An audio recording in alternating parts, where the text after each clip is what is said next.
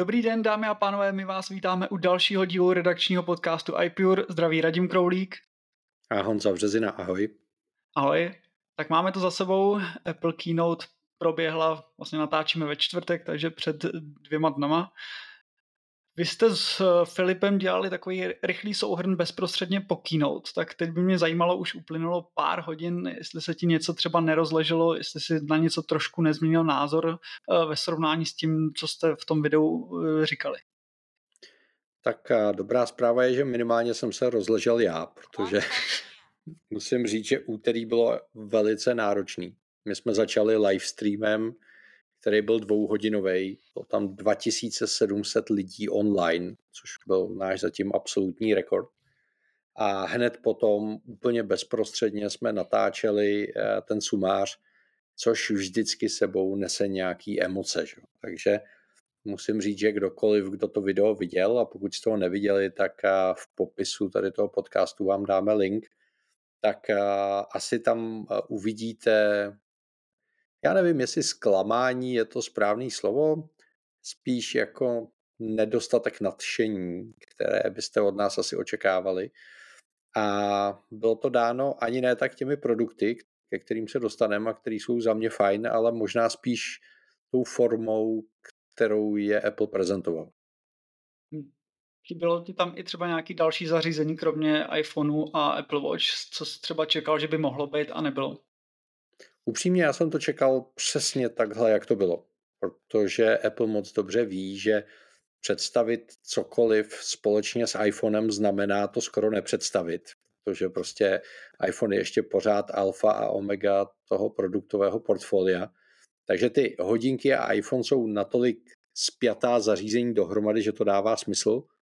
To, že tam jednou větou oznámili, že AirPody Pro budou mít krabičku s USB-C, je pochopitelné, aby se jim jako uzavřelo to portfolio, ale já věřím tomu, že to letos nebyla poslední akce a že ty další produkty si zasloužejí svoje vlastní hmm. představení. Hm. No já jsem čekal, že tím, že USB-C bylo velký téma, tak jsem si říkal, že konečně výjdou nový AirPody Max. A možná, že právě by tam bylo to, že přecházejí z Lightningu na, na USB-C a dával by to trošku smysl. Takže to jsem čekal, že by třeba mohlo být, takže to jsme se nedočkali, takže přestože všechno přechází na USB-C, tak tady stále máme vlastně poměrně drhá sluchátka, která jsou stále na starý konektor, tak uvidíme, jestli třeba další keynote to nezmění. No, Přiznejme si, že USB-C bylo velké téma pro spoustu fandů a možná pro ještě větší skupinu haterů Apple, ale Apple to v zásadě docela vymlčel.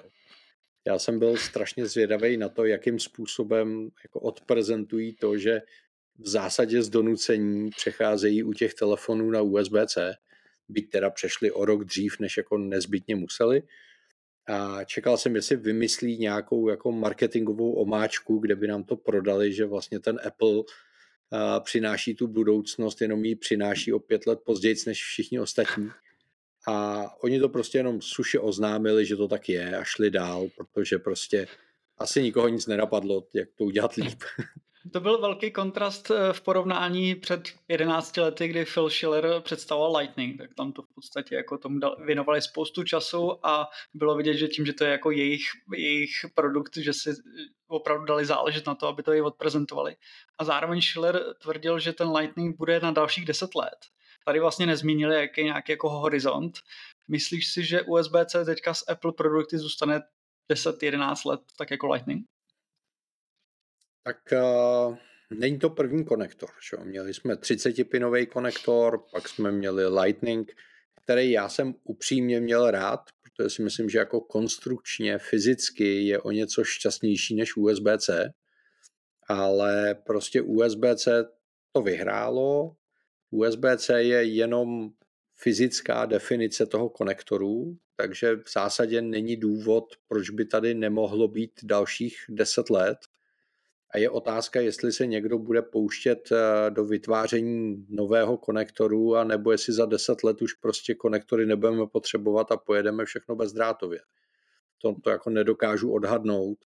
Ale myslím si, že je tady slušný potenciál, aby USB-C sloužilo dlouho, protože třeba teď byl představený eh, nový standard Thunderbolt 5, který posunuje přenosovou rychlost až na 120 gigabitů za sekundu a podporuje větší přenosy proudu a pořád je tam ten samý USB-C konektor. Takže já myslím, že jo, že by tady s námi mohl být 10 let. OK, ještě se k USB-C dostaneme. Dost, půjdeme postupně. Vlastně první, mm-hmm. co Apple představil, byly hodinky Apple Watch Series 9 a Ultra 2. Tak jestli bys mohl okomentovat, jaká je to změna, pro koho je to určený, pro koho to není určený, jak vlastně si Apple ved v prezentaci těch, těch dvou produktů? Tak eh, já si myslím, že speciálně na těch hodinkách je vidět, že Apple míří na nový uživatele. Že tady ta generace se nesnaží jakkoliv jakoby mířit na uživatele, kteří by upgradeovali z nějakých novějších modelů. Tahle generace míří primárně na úplně nový uživatele což znamená, Apple hodně intenzivně promoval to, že jsou tam zdravotní funkce, že vám hodinky můžou zachránit život. Ukazoval v úvozovkách nové ovládání, které my už vlastně známe od jara od WWDC. Přinesl nám nové gesto, Double Tap, které teda úplně není nové, ale je nově prezentováno a, a Apple z toho dělá velkou věc a Lehoulin se vylepšil hardware, což znamená, máme lepší displeje, lepší procesor, ale ty hodinky v zásadě zůstávají tak, jak jsou. Apple se dobře prodávají a myslím si, že Apple nemá nejmenší důvod tady do toho zasahovat. No. Trošku odbočím, vlastně ten, ten double tap těma prstama hodně vychází z toho, jak Vision Pro se mají ovládat. Myslíš si, že tam třeba mohlo hrát to roli, že naučíme lidi tohleto vlastně používání na jiném produktu, který je dostupný pro masy, přece jenom asi Apple Watch uh, Series 9 bude mít víc lidí než Vision Pro, ale je to takový to postupný učení, uh, jak, jak ty lidi naučit na specifické ovládání potom pro Vision Pro. Ale rozhodně, já si myslím, že to není jenom Vision Pro, já si myslím, že tohle je cesta, kterou se Apple chce vydat na těch dalších, nevím, třeba 10 let, kdy postupně chce budovat návyky a, a chování a změnu toho sociálního působení tak, aby jsme si odvykli od klasické klávesnice a zvykli si na nějaké virtuální prostředí a na ovládání jako bezprostředními gesty. Hm. Jo, a dělali jsme gesta na displeji, to už nás naučili. Naučili jsme se diktovat, to si myslím, že už většina lidí taky jako pojmula. No a teď přichází další fáze, prostě gesta, která Apple už měl dlouho, že. Jenom je prodával ve směs uh, uživatelům s nějakým uh, omezením, s nějakým handicapem a teď se je snaží dostat uh, do veřejnosti, protože s tím Vision Pro nebudete mít ten display, na kterém byste dělali gesta a potřebujete dělat ty gesta v prostoru a na to si musíme zvyknout. To je úplně jako nový pro většinu uživatelů. Hmm. Takže jo, čtu to úplně stejně. Hmm, hmm, hmm. Ještě jak jsi zmínil, že v podstatě tyhle ty Series 9 hodně cílí na nový zákazníky. Vidíš tam trošku možná, a u Ultra 2 se to asi bude to bude platit to samý. Vidíš tam takovou podobnost s iPhonama, kdy na začátku, před, když byl iPhone 3, tak téměř každý od té doby eh, každoročně upgradeoval, protože cítil, že ten meziroční skok je velký a že se teď ty hodinky dostávají na, podobnej, na podobnou úroveň jako teďka iPhone, kdy přece jenom odůvodnit si každoroční jako upgrade už je poměrně složitější. A, a je to úplně jako logický vývoj. Jo. Máme za sebou deset generací hodinek. Já jsem desetkrát za sebou upgradeoval poctivě každý rok a letos poprvé to dělat nebudu, protože prostě ta změna už pro mě není tak zásadní a ten produkt je tak dobrý, že já prostě nemám potřebu ho vyměnit každý rok. Jo, a ten případ je v obou u obou těch produktů jiný. Jo. U S9 si myslím, že prostě se dostali tam, kam je aktuální technologie pouští. A dokud nepřijde nějaká velká technologická změna, jako by bylo třeba měření cukru neinvazivní nebo něco podobného, tak si myslím, že tam prostě Apple jenom inkrementálně zlepšuje to, co má, protože nemá jinou technologii. V případě Ulter tam si myslím, že prostě ty hodinky byly tak jinde a byly tak nový, že oni neměli důvod eh, je po roce měnit. To je stejný jako M2 po M1. Jo? M1 byla takový skok, že M2 prostě logicky už tak velký skok být nemohla. Mhm. OK.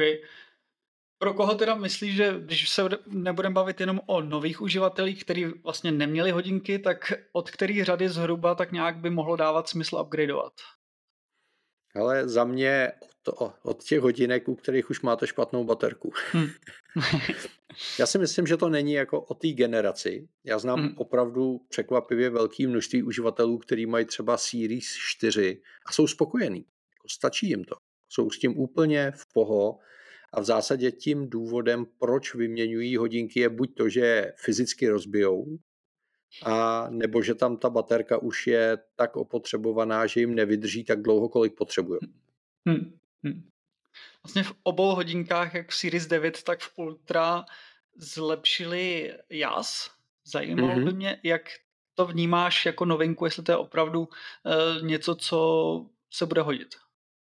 Hele, já když jsem přešel uh, z eskových hodinek na Ultry, kde byl právě ten velký rozdíl toho jasu, tak to byla obrovská změna. Bylo to jako strašně příjemný, takže věřím tomu, že pokud přejdete a ideálně z nějaký ještě jako starší řady na ty S9, tak to bude jako obrovský skok. Ta čitelnost je výrazně lepší. No, takže ano, je to benefit, bez zesporů. Je to něco, čím se Apple hodně odlišuje, že? protože všichni ostatní konkurenti tlačejí na výdrž a, a ten jas tomu vlastně obětujou, aby vám dali ten týden nebo měsíc výdrže.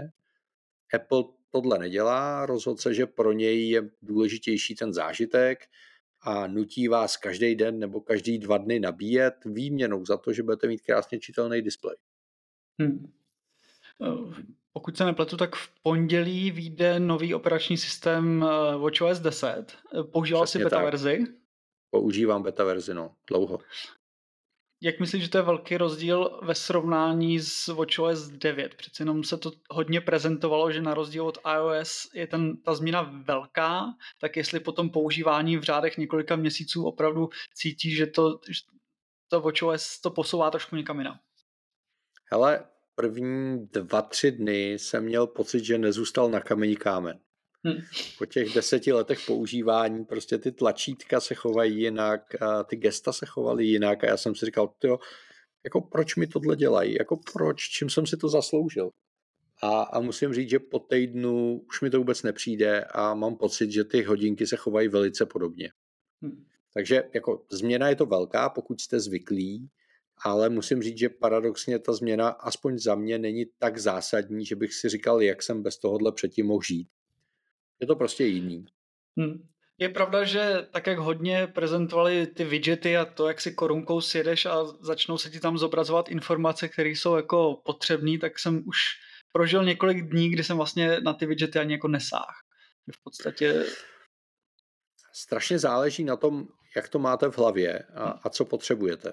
Já jsem docela jako minimalista, takže jsem samozřejmě včera stáhnul ten nový ciferník, co byl uvedený z Ultrama 2 a zjistil jsem, že je pro mě tak strašně nepřehledný a tak strašně nahuštěný informacema, že jsem se vrátil zpátky ke svému jednorožci, kterého střídám se Snoopym, protože prostě obojí mi připadá jako dětinsky zábavný.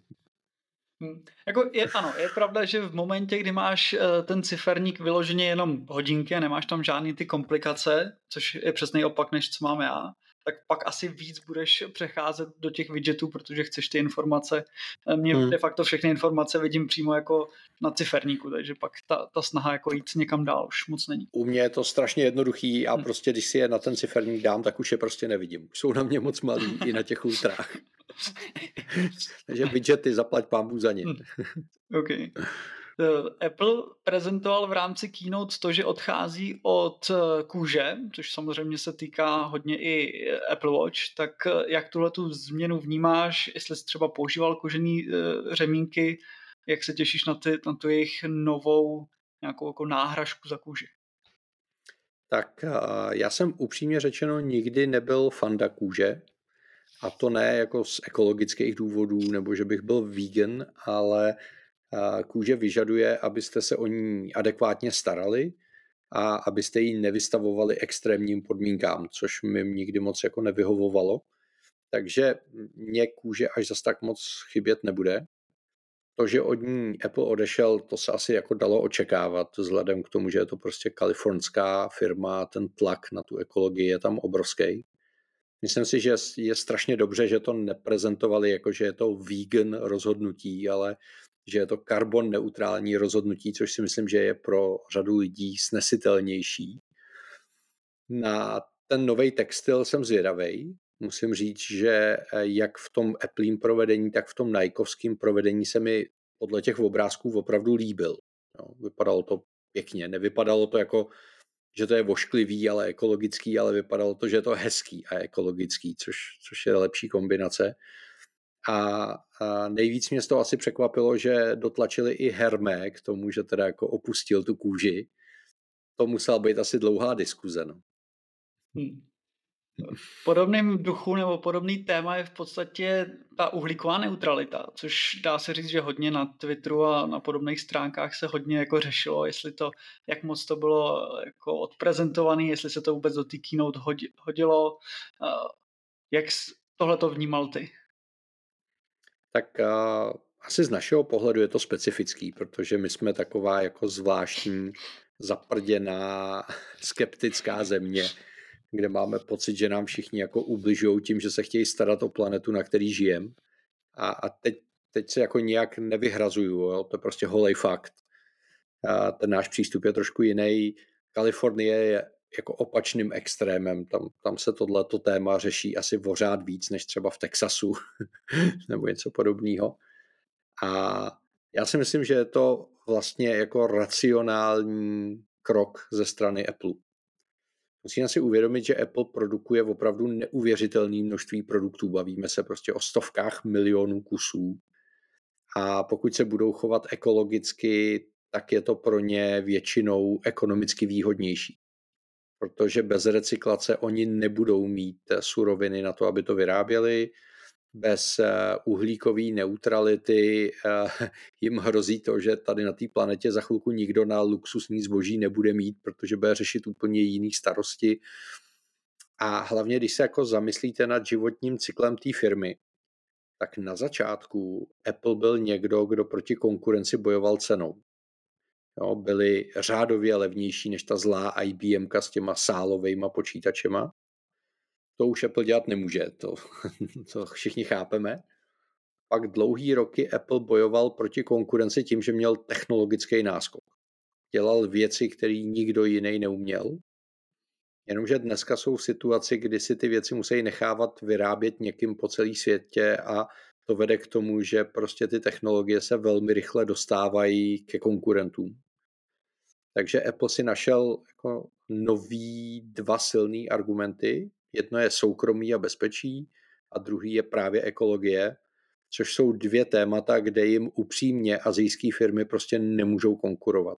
Z principu toho, jak ten kontinent funguje, ještě dalších, já nevím, pět, deset let eh, se Apple od nich něčím odliší.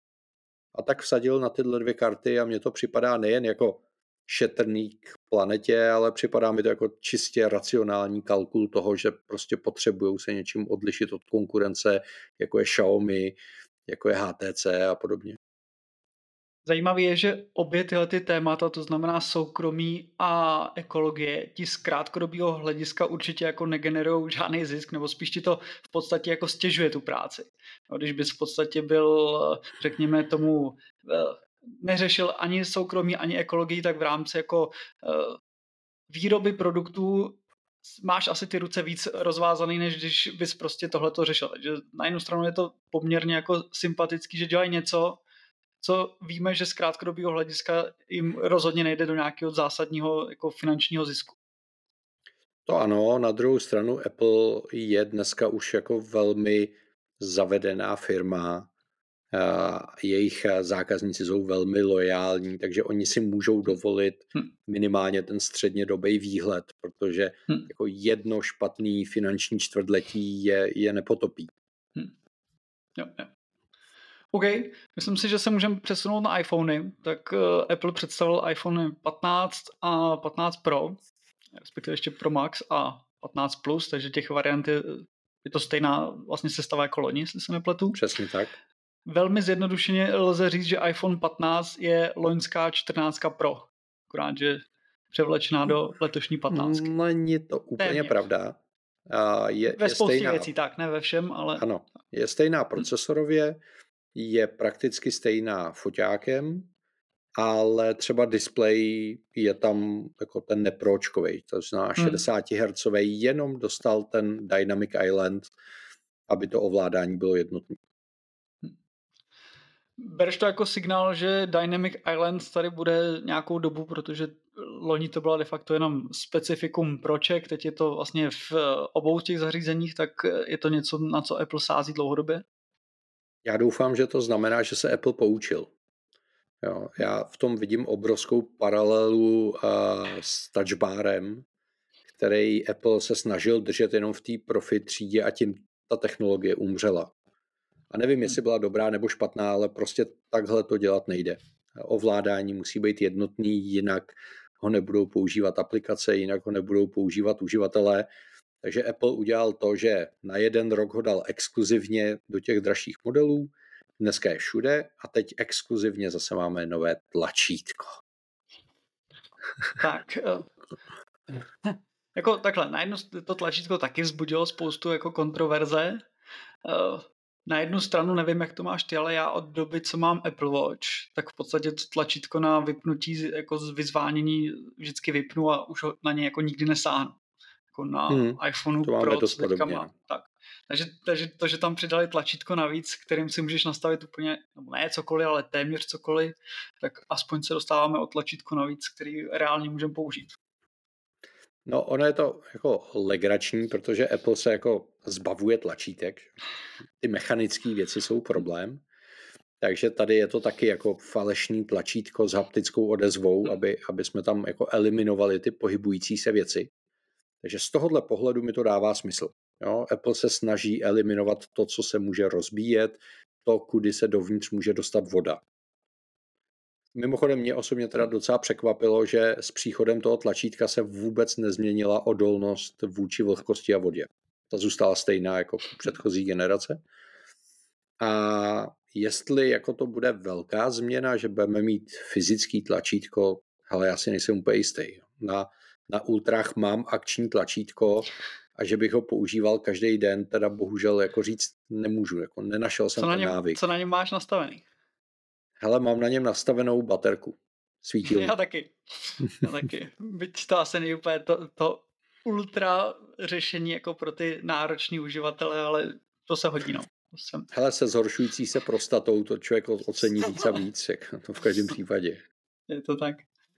OK, v iPhone 15 je nově i co se týká fotoaparátů 48 megapixelový uh, foťáky, tak Loni to bylo samozřejmě velký téma u proček, možná jsme se bavili i o tom, myslím, že i spolu, že to zase až tak jako prakticky využití nemá. Teď je to navíc i v patnáctkách.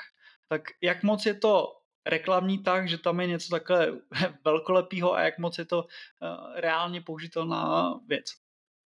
Za mě je to tak 60 na 40. Jo. Jako, o, jsem pořád přesvědčený o tom, že z pohledu běžného uživatele je to víc marketing než jako životní potřeba těch 12 megapixelů těm uživatelům bohatě stačí. Aspoň Apple udělal to, že teda ty fotky se budou ukládat do hejfu a ne do ravu, takže nebudou tak obrovský. Tak děkujeme.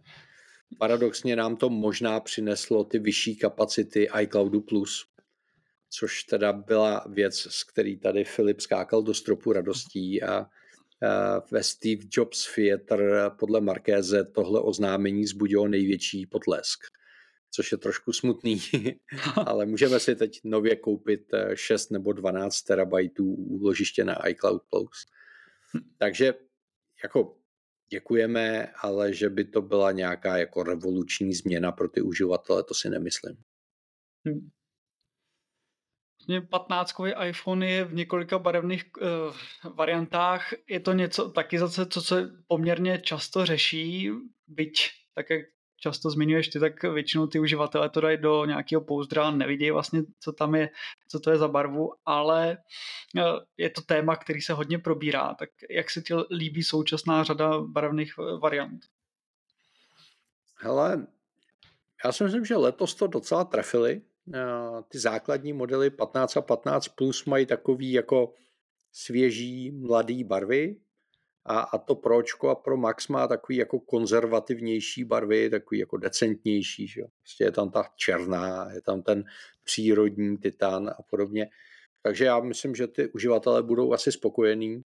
Je to jako vždycky loterie, jo? je strašně těžký odhadnout dopředu, která ta barva bude populární, která ne. Do tohohle bych se neměl vůbec odvahu pouštět. Mm-hmm. Vlastně co se týká designu, tak eh, patnáctky jsou z hliníku a mělo by to být, na fotkách to není vidět, ale nemělo by to mít tak ostrý hrany, jako měly předchozí řady. Myslíš si, že ten design bude v tomhle nějak jako zásadně jinak ve smyslu i jako jak, se, jak to bude pocitově v ruce? Ale vůbec to nedokážu posoudit. Já opravdu používám iPhone 100% v pouzdře, takže vlastně ten pocit úplně jako neznám.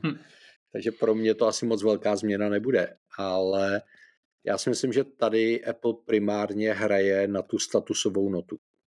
Apple prostě ví, že pro určitou skupinu uživatelů je důležitý, aby na první pohled bylo poznat, že mají ten nový telefon a ten pocit jim jako dopřává. A to jak v té základní řadě díky těm barvám a trošku jiným hradám, tak v té vyšší řadě potom tím titanem, což je strašně zajímavý materiál. Hmm. OK podstatě USB-C je stejný, takže většina věcí no se pozor, můžeme bavit. Není, není stejný. USB-C u těch základních modelů bude pomalý na přenos dat. Tam je jenom hmm. USB 2.0, to znamená 480 megabitů, eh, megabitů za sekundu, fakt jako málo. A ty pročka, ty mají aspoň 10 gigabitový, což znamená USB 3.2. Takže i tam okay. to dokázal Apple rozlišit. OK, tak když jsme se vrátili k tématu USB-C, tak zajímalo by mě, jak hodnotíš, jak se Apple podařilo to zpracovat eh, a odprezentovat to, že přechází na USB-C. Hele, ještě, ještě vlastně furt nevím, jak se na to podívat. Jo. Já jsem čekal, že vymyslejí nějaký klasický korporátní bullshit o tom, že to bude prostě jako ta pecka, vlastně celý život jsme na to čekali. A oni nám to teďko dali. A, a jsem vlastně rád, že to neskusili, protože by to bylo asi opravdu jako neobhajitelný. Na druhou stranu, já obecně ty letošní keynote jsem měl pocit, že ty technické témata prezentovali strašně povrchně a jako neenergicky. Oni to jenom konstatovali. Prostě máme tady nový čip, který je vyrobený úplně unikátní technologií a oni jenom řekli, je tady. A u toho USB-C vlastně řekli, no Apple ho používá už dlouho a teď ho máte všude. A šli dál. Což asi je vlastně jako nejlepší. Jo. Jsou věci, v kterých je dobrý se nepatlat. Když to smrdí a leží to na zemi, tak na to nešaháme. Jako. Prostě máme to za sebou, jsme rádi a pojďme dál. Hmm. OK. Tradiční otázka, pro koho je vlastně iPhone 15 vhodný, ať už z pohledu technologií, a tak i jako upgradeu, z jakých zhruba telefonů je dobrý jako přecházet. Racionálně, samozřejmě to je vždycky jako složitější, ale... Ale, no, já si myslím, že je strašně důležitý říct ještě jednu věc. Apple zlevnil ty produkty. To jsme asi jako nikdo nečekali. Hmm ale ta, když srovnáme jako zaváděcí cenu 14 a 15, tak 15 jsou levnější. Čímž si myslím, že Apple jako hodně nabil tomu racionálnímu rozhodování. A, a pokud máte 13, tak když budete chtít, tak si ty důvody najdete. Byť za mě to je tak jako na hraně, a od 12 dolů už je těch argumentů spousta a jenom záleží na tom, jestli chcete nebo nechcete. Jo, takže ten potenciál díky té dobré ceně si myslím, že tady je překvapivě velký. A tak, jak si myslím, že třeba 14 plusko v předchozí generaci byl absolutní prodejní propadák, tak si myslím, že 15 plusko může být pro spoustu lidí fakt zajímavý telefon. Díky dobré hm. ceně. OK. Přejdeme na iPhone 15 Pro, tak hlavním tématem byl přechod vlastně materiálu na titan. Tak eh, co je vlastně největší výhodou tohohle přechodu, co je vlastně výhodou titanu oproti uh, nerezový oceli? Ale eh, já nejsem materiálový specialista, dostávám za to pravidelně čočku, že se k těmhle věcem vyjadřuju, což je asi správně. A když bychom srovnávali titan s ocelí, tak titan je výrazně lehčí a přitom má velmi dobrou odolnost. Takže my jsme dokázali ten telefon udělat o 20 gramů lehčí a, a přitom se jako nezhoršejí nějak dramaticky ty jeho, jeho odolnost v pádu a podobně. Co je nevýhoda titanu je, že výrazně hůř odvádí teplo než hliník, takže eh, Apple udělal takovou zajímavou věc. Z titanu je vlastně ten vnější rámeček a uvnitř je kostra, která to drží pohromadě a ta je hliníková. Takže uh, oni si jako vyřešili dva problémy a zvenku to vypadá dobře a zevnitř si nechali hliník, který dobře odvádí teplo a, a pak na to přidali to sklo, aby to vypadalo luxusně. Hmm. Okay. Co se týká procesoru, tak Apple představil čip A17 Pro, a hmm. přeci jenom už nějakou dobu se bavíme o tom, že, ty, že ten výkon eh, v iPhonech je neuvěřitelný a v podstatě nevíme, jak ho pořádně využít. Teď se mi zdálo, že to ještě se snaží posouvat na další jako úroveň a hodně to spojovali s hrama. Eh, zajímalo by mě, jak vlastně, nebo kde vidíš všude ty výhody toho procesoru, jestli to, v čem vlastně bude ten benefit toho, že něco, co je, je takhle rychlý, se ještě jako zrychluje. Hele, uh, já si myslím, že ten nárůst výkonu prezentují na hrách, protože hry jsou to jediný, kde to teď dokážou ukázat. Hmm. Jo, a upřímně řečeno, díky uh, té hardwareové akceleraci ray tracingu, což znamená jako modelování 3D scény toho, jak se tam pohybuje to světlo, tak na těch hrách ten rozdíl bude nejvíc vidět. Ale upřímně řečeno, já si myslím, že Apple si hlavně připravuje půdu na to, že pokud by ze Siri, což je dneska taková jako zvláštní zombie, chtěl udělat jako relevantního asistenta, tak bude muset přejít na nějakou tu generativní AI, na ty large language modely, na, na něco podobného. A pokud to dál bude chtít dělat v tom zařízení a neposílat ty data na cloud, tak bude potřebovat obrovský výkon, ale jako obrovský výkon. No a druhá věc je, že pokud to myslí z Vision Pro vážně, a bude chtít rozvíjet celý ten ekosystém té rozšířené a virtuální reality, tak to je zase oblast, kde budou potřebovat hodně výkonů. Byť třeba jako většina těch výpočtů se bude dělat v těch brýlích dneska, ale já očekávám, že dřív nebo později přijdou levnější verze Visionů, který to budou počítat právě v těch zařízeních, jako budou nový iPhone. Hmm. OK. Vlastně tradiční téma u představení iPhoneu je foťák, tak tady samozřejmě využiju eh, tvý expertízy a co jsi říkal na novou soustavu foťáků v iPhoneu Pro 15. Tak 15 Pročko se nějak dramaticky fotograficky neposunula. Tam, tam to jako zůstalo velmi podobný. Co se posunulo je Pro Max, který má tu Tetra Prism pětinásobnou optiku, to pětinásobné přiblížení, a, a to je konstrukčně jako hodně zajímavá věc. Jo, konkurenti mají větší přiblížení, šestinásobný, desetinásobný a tak dále. A je vidět, že zase Apple v tomhle šel tou cestou, že nesoutěží s tou konkurencí, nehraje to na ty parametry, ale chce eh, jakoby soutěžit tím výstupem, tím uživatelským zážitkem. Takže podle mě vyhodnotili, že kombinace pětinásobného přiblížení s novou stabilizací a větším snímačem bude větší přínos, než se snažit dělat delší ohnisko. Protože uh, u toho pětinásobného ještě mohli použít tu uh, což znamená, že ten čip zůstane ležet na baterce. Je jakoby uh, souběžně se zádama toho telefonu. Pokud by chtěli ohnisko delší než pětinásobný zoom, tak budou muset použít klasický periskop, což je připraví o kus baterky a ještě ke všemu ten snímač bude muset ležet kolmo na ty záda. Tím pádem bude muset být menší a nebude tam moc být tak robustní stabilizace, protože ten telefon je tenký. Takže podle mě oni šli na jistotu a, a hráli to na to, aby to hezky fotilo. A já se strašně těším, až si to vyzkouším, protože to jako má dobrou světelnost, nadějnou stabilizaci, je tam nová antireflexní vrstva na čočkách, jako technicky jsou tam všechny předpoklady pro to, aby to fotilo jako výrazně líp. Hmm. A uvidíme, jestli to tak bude. To teď nedokážu říct. Hmm.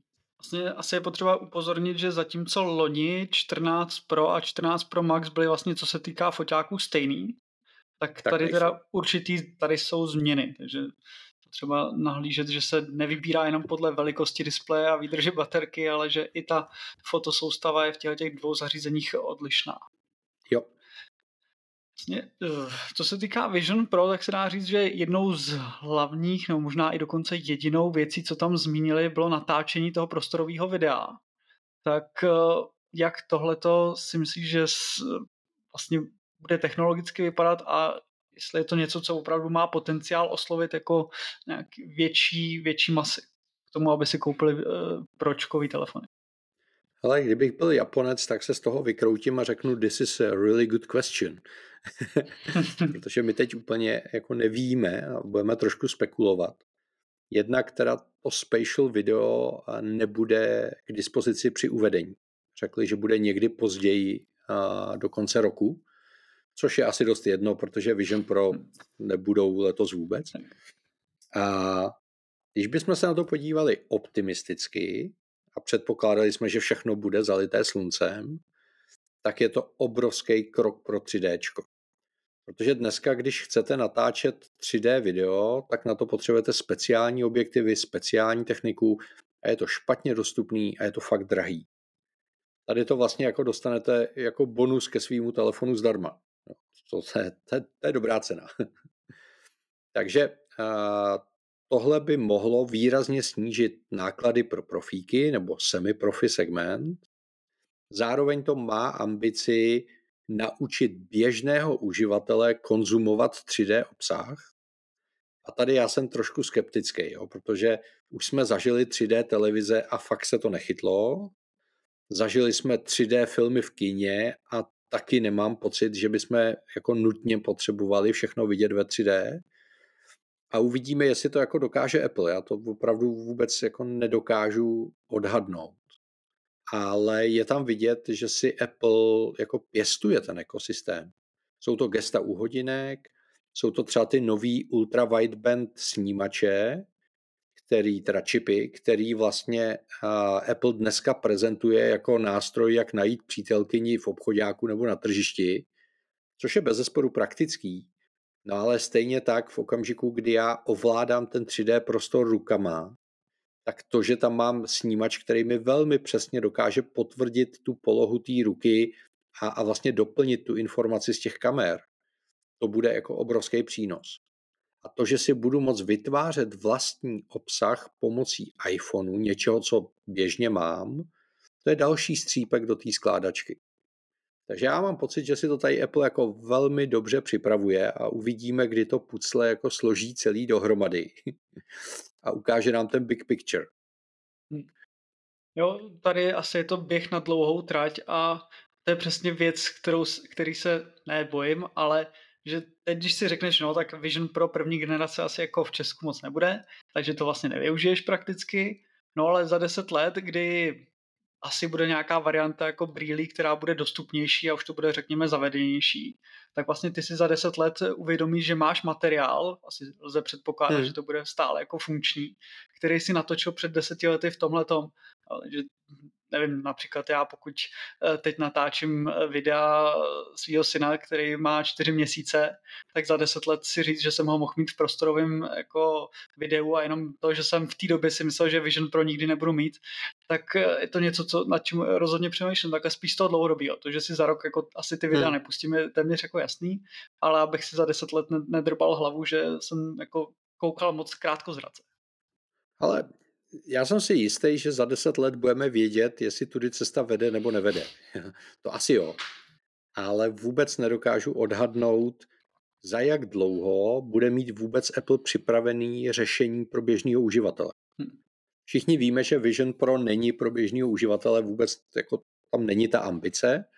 Je to takový uh, proof of concept, aby jsme si s tím vůbec mohli začít hrát pak eh, jsou early buyers, pak jsou gíci a pak jsou teprve běžní uživatelé.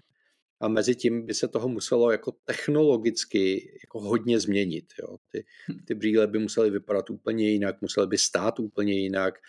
Je tam spousta věcí jako technických, eh, které se musí vyřešit, aby se těm lidem nedělalo špatně, aby je nebolely oči, aby se jim nekazil zrak a tak dále a tak dále. Takže hele, Apple za mě nic jiného nezbývá. Apple moc dobře ví, že v těch počítačích, tabletech, telefonech, hodinkách už to jako nejde do nekonečna takhle jako tlačit před sebou a že potřebují něco hodně novýho. A vypadá to, že vsadili tady na ten segment, protože ten opravdu může změnit ten svět tak, jak ho změnil iPhone z pohledu telefonování. Jo, je pravda, že je to běh na velmi dlouhou trať, protože teď jsme tak nějak jako uzavřený v tom, že veškeré naše displeje jsou takový jako rámeček uzavřený a vlastně Vision proti vlastně tuhle tu bariéru vlastně otevírá a můžeš si eh, vedle sebe jako nechat postavit dinosaura, který bude vypadat naprosto živě. Takže z tohohle pohledu je to asi hodně daleko, ještě abychom my vůbec byli schopní vnímat, jak to zařízení je odlišný, jak se odlišně používá a interaguje ve srovnání s počítačem. To je já si myslím, že Apple tu interakci teprve hledá. Jo? Že, hmm. Že teď si vlastně vytvářejí nástroje na to, aby hledali ty ideální cesty na to, jak změnit to ovládání. Hmm. A, a já strašně doufám, že se toho dožiju, že, že, že projdu nejen tou fází těch experimentů, ale že se ještě dožiju té změny, kdy prostě budeme interagovat jinak. A jestli to bude Neural Link, nebo jestli to budou VR brýle, nebo jestli to bude něco jiného, to přímě nevím. Hm. Ale strašně bych to chtěl zažít. Strašně bych jako chtěl zažít ještě jednu epochu. Uvidíme. Je něco, co jsi eh, doufal, že v iPhonech Pro bude a, a nebylo nějaká, nějaká věc, kterou jsi doufal, že Apple představí? Ale já když se na to podívám zpětně, tak tam jako nemám uh, žádný velký zklamání, jako že bych si říkal, že je něco jako must have. Upřímně mě překvapilo, že uh, nezvedli rychlost nabíjení. To bych s tím USB-C čekal a zatím se to nestalo. Vlastně se ani jako nemluví o těch certifikovaných a kabelech a podobně, tam je zatím ticho po pěšině, tak uvidíme, jestli se dočkáme časem nějaký změny a nezrychlili ani uh, MagSafe, takže ani tam jako není změna. Nezměnili display, nezměnili uh, vlastně nebo nepřinesli dramaticky rychlejší přenos dat. Takže jako v těchto technických věcech jsem asi očekával trošku víc, ale nedokážu říct, že by to bylo vysloveně zklamání. Mm-hmm. Za mě největší asi překvapení je paradoxně ta cena, protože byly zvěsti ještě vlastně v průběhu léta, že právě ty pročkové verze by se měly jako podražit a u nás je to v podstatě naopak. A u no. Pro Max vlastně ještě důležitý je, že tam to začíná na 256 GB a je to o tisícovku levnější. No ono je to o tisícovku levnější proti 256, ale je to dražší, než bývala ta 128. Jo? Takže oni vlastně jako ten Pro Max o trošku zdražili, ale no, ta počkej. konfigurace je vyšší. Loni, já když jsem kupoval Pro Max, tak byl 36 990 a byla to 128 GB verze. OK. Včera jsem na to koukal na faktoru právě, protože mi Fakt? to přišlo divný. Hm? Tak to si měl nějakou kamarádskou cenu. ne, nevím, jako to, tohle si nepamatuju, takže jestli kecám, tak se omlouvám. Ale jako ta pointa tam byla primárně to, že zrušili tu 128. Hm takže tam, tam toho je to trošku jiný. No. Ale ano, zlevnili a upřímně jsem to nečekal. Taky. OK. Je něco jako závěrem, co jsme ještě v rámci toho, co Apple představil na keynote, co jsme ještě nezmínili? Hele, já si myslím, že největší diskuze a tady aspoň v mé bublině sociální zbudil herecký výkon Tima Cooka ve scénce s Matkou přírodou. Hmm. Protože ku podivu se našlo několik kamarádů, který tvrdí, že to byl jako geniální herecký výkon a že Tim Cook vlastně hrál tu neohrabanost, aby to jako vyznělo. Mně to připadalo jako, že Tim Cook, že by ho nevzali ani do ochotnického divadla v Planý nebo, nebo něco takového, jo. Bylo to zvláštní, bylo to zvláštní. Hmm. A já, já to vlastně jako pozitivně oceňuju, že ten Apple je ochotný, přestože už je to dávno jako korporace, jako každá jiná, tak je ochotný si ze sebe aspoň trošku udělat jako legraci. Na druhou stranu mi to připadalo takový jako korporátně tlačený na pilu trošku, no.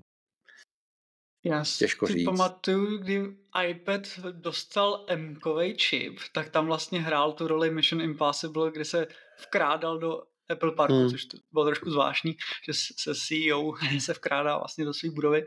Tak eh, tady ten herecký výkon byl možná o chlup lepší, ale to je asi možná tím, že ten scénář byl dramaticky jiný než Mission no, Impossible. nevím, jako když, když se Tim Cook snažil dělat drsný pohled a říkal matce přírodě, že on to teda dodrží, tak teda já vám nevím, děcka, no, ale třeba tomu jenom nerozumím a špatně jsem se učil, těžko říct.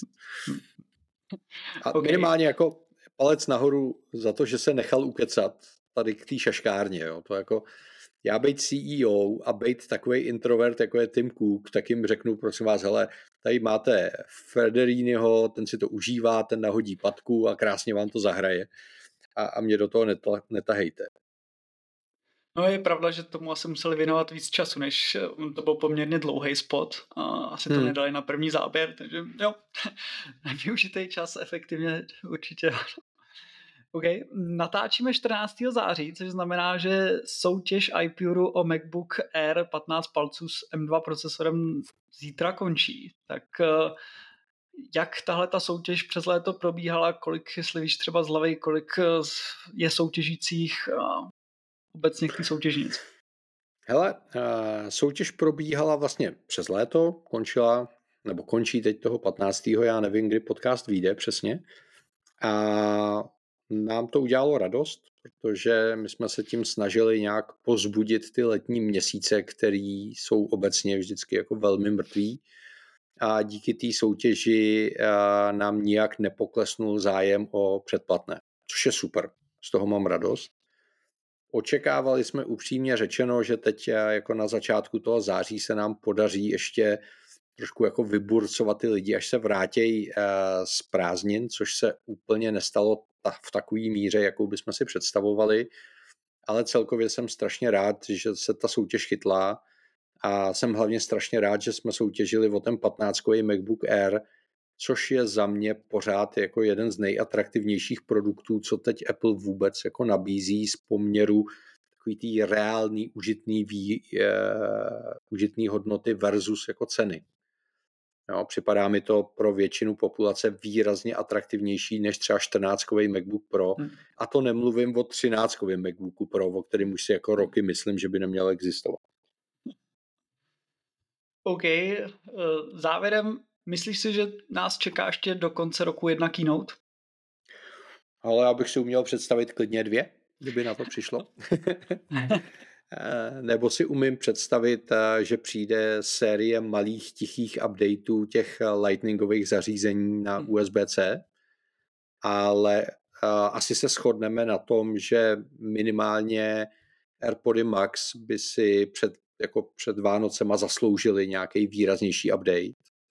Jestli se dočkáme M3 v iPadech nebo v Mecích letos nebo příští rok, to si nedokážu odhadnout a obávám se, že to hodně záleží na tom, kolik výrobní kapacity jim hm. sežraly ty iPhony.